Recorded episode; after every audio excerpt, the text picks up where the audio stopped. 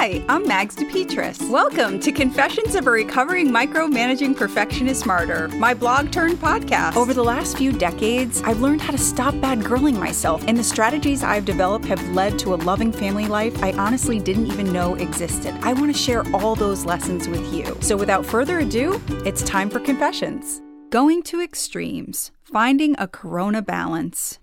If you're on Team Confessions, you know Mama D has issues with technology.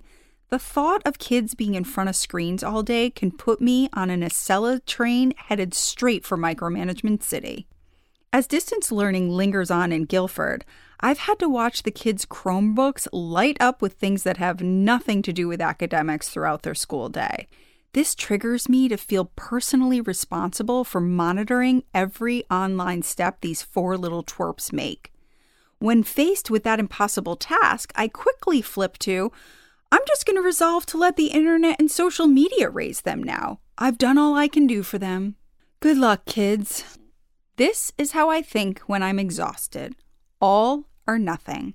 Because I know this about myself, I can remember that I have other options, options that are found in the middle, like setting guidelines.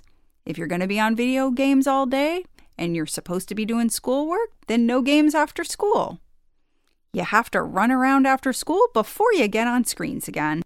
You can have the TV and video game remotes when your chores are done and you've handed in your Chromebook because all your homework is completed.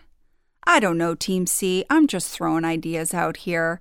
But what I know is that this is an entirely different school year, and parenting burnout can mean that I put expectations on myself and others that simply aren't fair.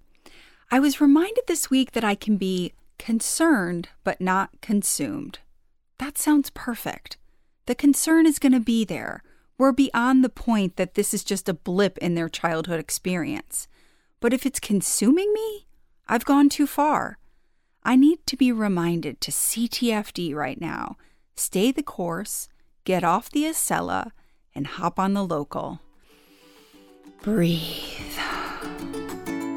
Okay, if you're anything like me, you didn't even think about subscribing to this podcast. So, this is your reminder. Please subscribe, rate, review, and tell your friends. And also, head over to magsdepetris.com. That's mags, D E P E T R I S.com to subscribe. There you can stay up to date with everything that's going on at Confessions. Have a wonderful day and take care.